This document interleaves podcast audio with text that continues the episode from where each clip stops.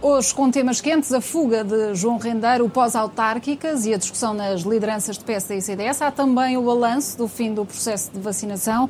Luís Marcos Mendes, muito boa noite. Patrícia, Seja muito bem-vindo. É um gosto estar aqui consigo. É fantástico estar aqui consigo. É fantástico este ambiente aqui do Coliseu. Os nossos telespectadores já vão gozar com isso.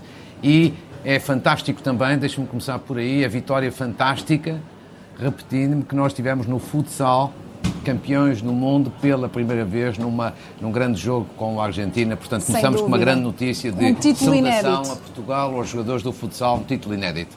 Um título inédito, Luís Marcos Mendes. Um bom domingo.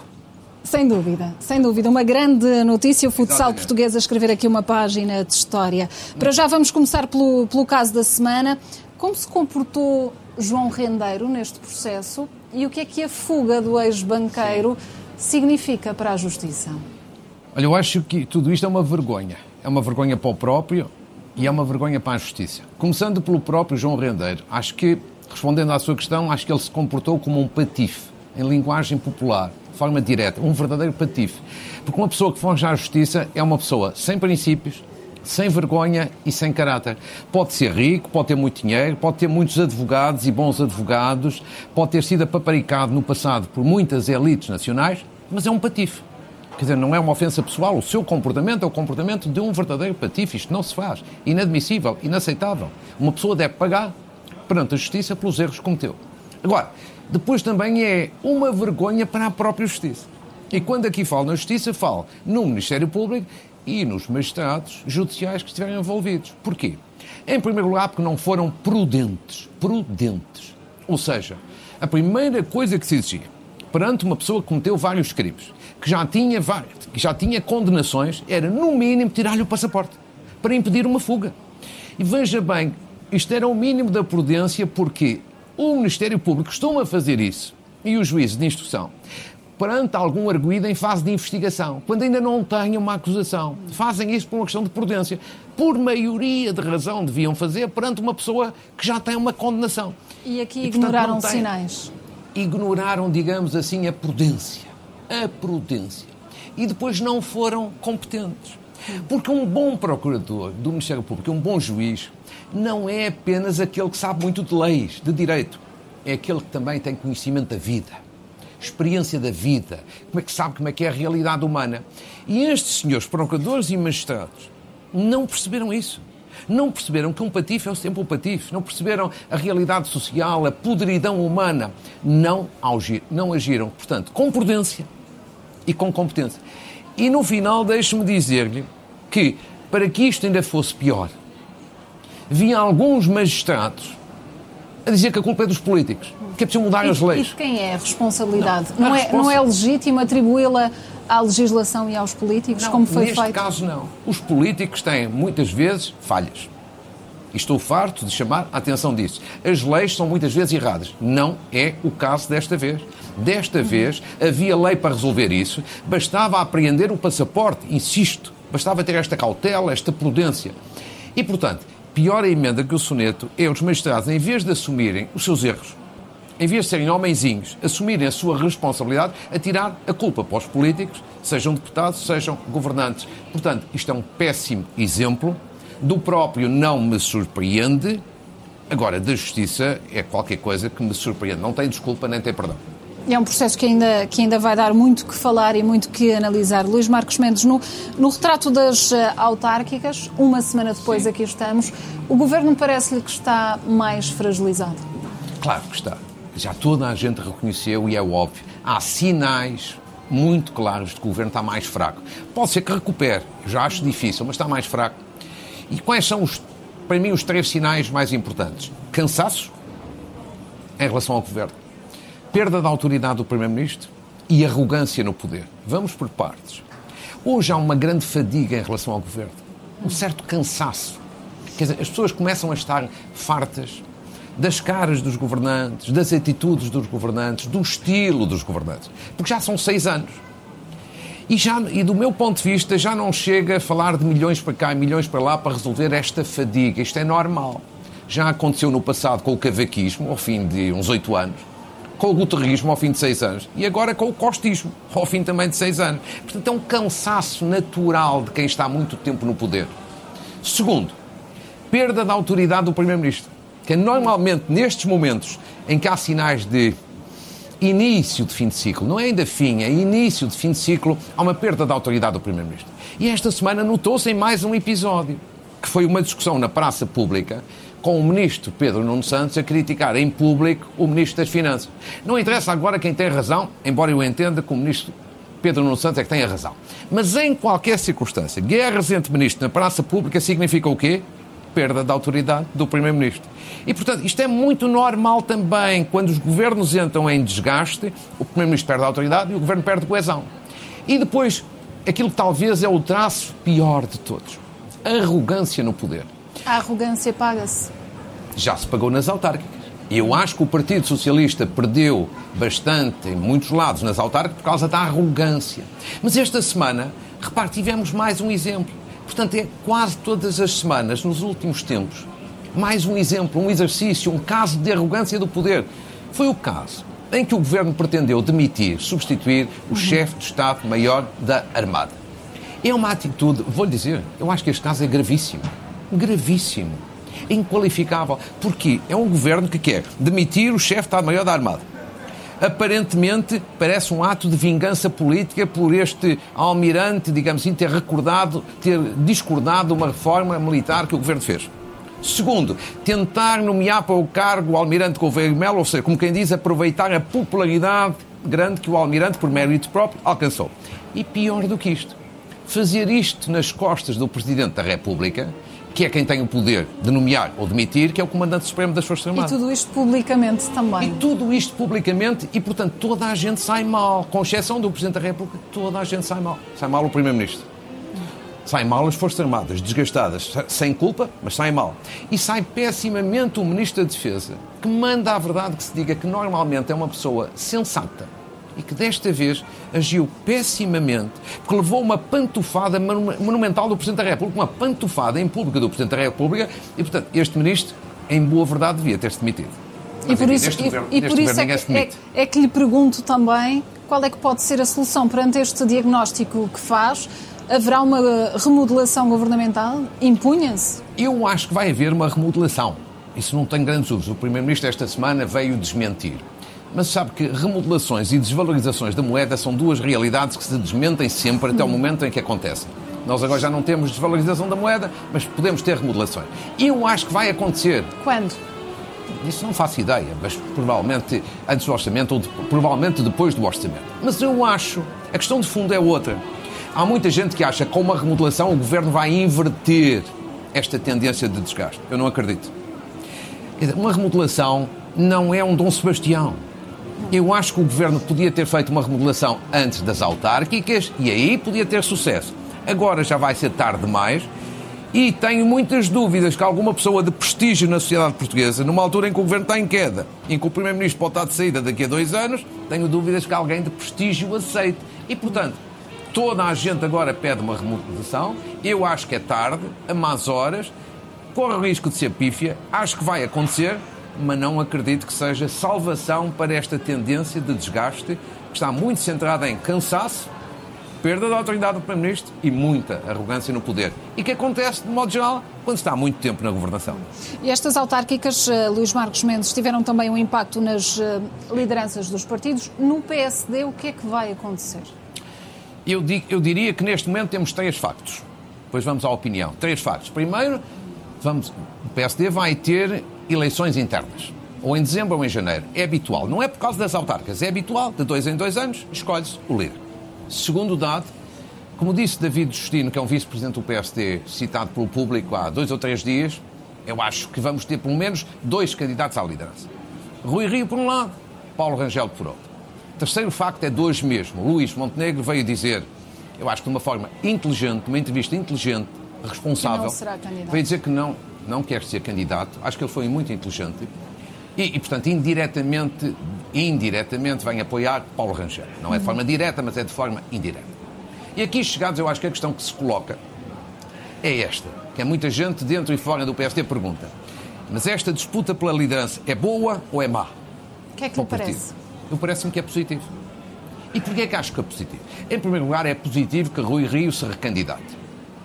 Porque Rui Rio saiu reforçado nas eleições autárquicas. E, portanto, eu acho que ele deve recandidatar-se e acho que vai recandidatar-se.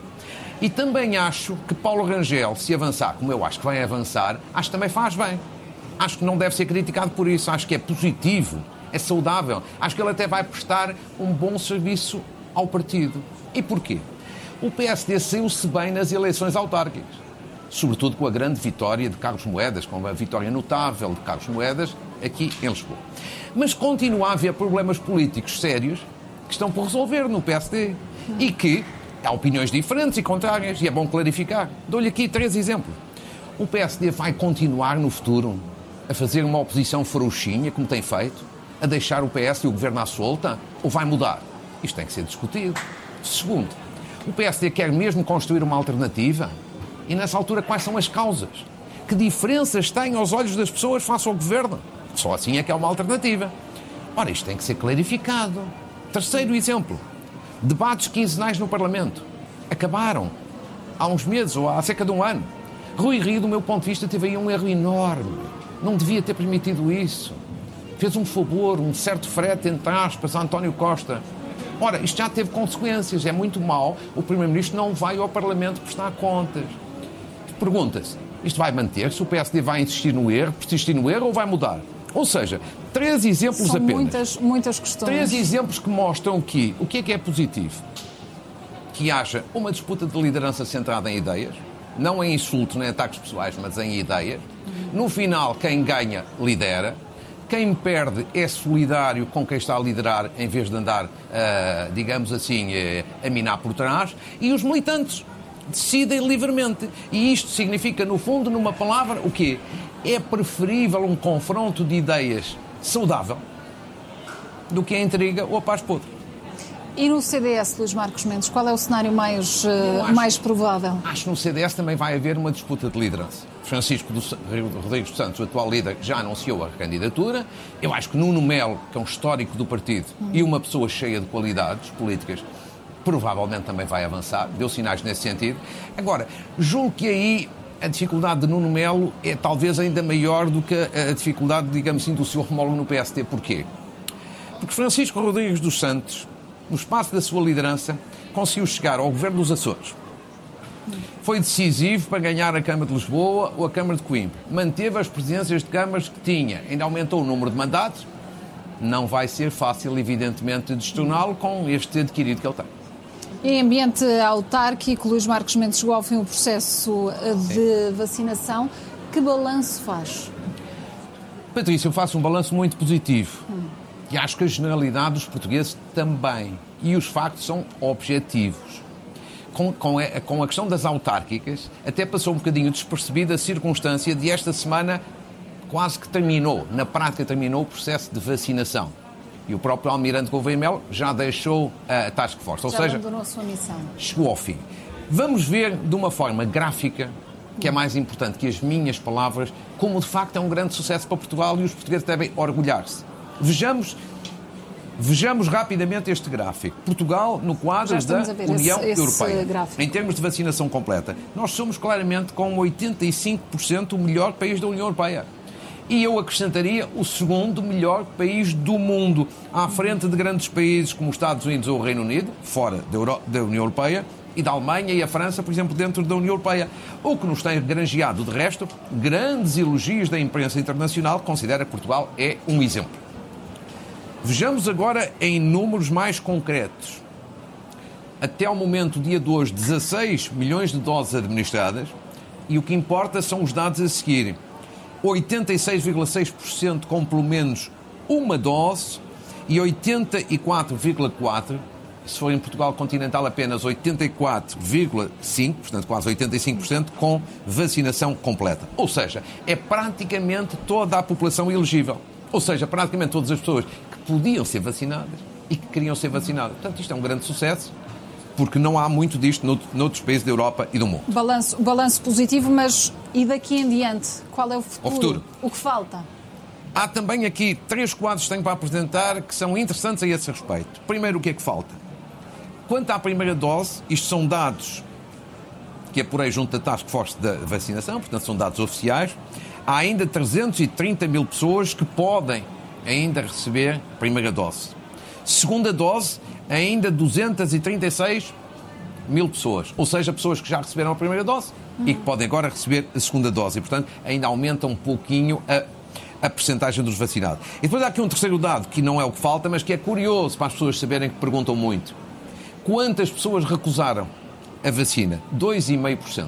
Dados também aqui oficiais, ou seja, um número muito reduzido que mostra, sim, que os portugueses tiveram, comparado sobretudo com outros países, um enorme sentido de responsabilidade, acreditando na ciência e acreditando nas vacinas. Sem Depois, sem dúvida. uma questão também importante para o futuro que as pessoas perguntam sempre, que é vamos ter uma terceira dose ou não vamos ter? Haverá esse reforço ou não? Vai haver. Ainda não há decisão tomada, isto são informações, digamos assim, que eu obtive, ainda não há decisão tomada, mas apurei de boa fonte que o que vai suceder é o seguinte. Primeiro, vai ser dada uma terceira dose, portanto um reforço de vacinas a maiores de 65 anos, ou seja, os mais fracos. Vacinação eh, vai começar ainda neste mês de outubro, provavelmente na ponta final de outubro e para ser feito até o Natal, até dezembro, e neste momento o Ministério da Saúde aguarda, sobretudo, o parecer da, da IEMA, entidade do medicamento, que vai tomar uma decisão a recomendar ou não, mas espera-se que a recomendar a terceira dose eh, durante esta semana. Finalmente, um dado curioso só, último dado para apresentar. Vacinas disponíveis. Vocês fazem ideia de quantas vacinas teremos disponíveis? Pois bem, até junho do próximo ano, são dados oficiais do Infarmed, ainda teremos disponíveis, não vamos porventura precisar delas, 17 milhões, quase 18 milhões de vacinas, 12 milhões da Pfizer, 5 milhões e 600 mil da Moderna. Não vamos utilizar todas, mas significa que Portugal, como tinha comprado a União Europeia, vai poder fazer doações designadamente a é países africanos de língua portuguesa. E, e, agora, terminando os quadros, só uma boa notícia também. Hum, Não precisa é de quadros, porque foi notícia. É que uma empresa farmacêutica, MSD, passa aqui a publicidade, anunciou que está praticamente pronto um medicamento, MSD, acho que é assim que se chama, um medicamento para tratar a doença Covid. Ou seja, uma coisa é a vacina, outro, um medicamento, falta ainda agora ser autorizado pelas agências do medicamento, mas se assim for, significa que a ciência está a andar no bom caminho e na boa direção. Está bem, está bem acelerada. Aqui tem, portanto, aqui um, um, um balanço rápido.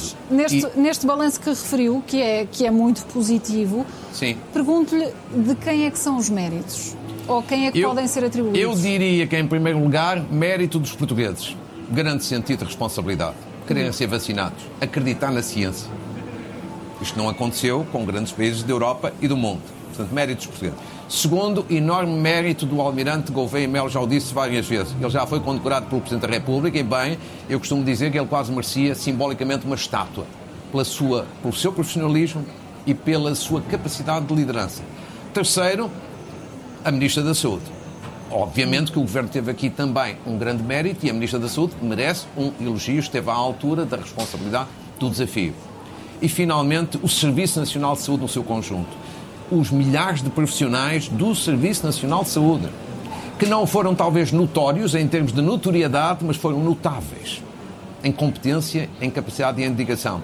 Eu acho que o Serviço Nacional de Saúde, enquanto instituição, merecia uma condecoração. Este é daqueles momentos que o país só pode sentir-se orgulhoso. Só pode mesmo sentir-se. Só nos podemos sentir orgulhosos. Luís Marcos Mendes, vamos às notas finais. Vamos rápido. Uma saudação à deputada do CDS, Ana Rita Bessa, que por razões eh, da sua iniciativa pessoal, ela decidiu abandonar o Parlamento, por iniciativa própria. É uma perda para o Parlamento porque é, foi e é uma excelente deputada. É pena. Uma saudação ao ex-ministro António Mendonça. Foi um ministro do tempo de José Sócrates e vai ser candidato a bastonário da Ordem dos Economistas. Eu tinha já feito referência há semanas a um outro candidato, Pedro Reis, agora faço referência para manter total imparcialidade a um outro, a um outro candidato a bastonária e, portanto, boa sorte aos dois. Significa a Ordem dos Economistas está a ser muito disputada. É a primeira vez que há dois candidatos. Terceiro, uma saudação a Narana Coissuró, o antigo deputado do CDS brilhante, que fez hoje 90 anos. 90 anos, foi condecorado pelo Presidente da República e foi um grande parlamentar. Uma nota quase final Falámos de vacinação. Idosos nos lares. Chegam muitas queixas de que, em alguns lares, continuam vários idosos quase a ser tratados como coisas e não como pessoas, em que não são permitidas visitas ou então que não podem sair. Em poucos lares, atenção ao Governo e as autoridades têm responsabilidade nesta matéria. E termino, Clara, eh, Patrícia, agora ia fugir da boca para a Clara só para dizer que. E é, e é Clara o rosto deste Jornal da Noite que hoje é, vai apresentar os e, Globos e, de Ouro. E é por isso que eu há bocadinho estava a enganar a falar em Clara, porque, olha, primeiro desejo aos espectadores aqui uma grande noite, porque eu que já vi o palco que ainda ninguém viu, é lindíssimo. Portanto, as tem, pessoas estejam atentas. estado com esse privilégio. Eu é? tenho esse privilégio vamos, de poder vamos ter olhar, que aguardar mais alguns aqui minutos das minhas vertigens. Segundo, o palco das emoções. Segundo, acho que a Clara de Souza, que é uma grande, grande profissional, sabe que eu tenho uma grande admiração por ela. Temos todos. Todos, todos. Vai fazer uma grande, grande apresentação e tive um enorme gosto em estar consigo. Muito obrigada. E agora, boa festa. Luís Marcos Mendes.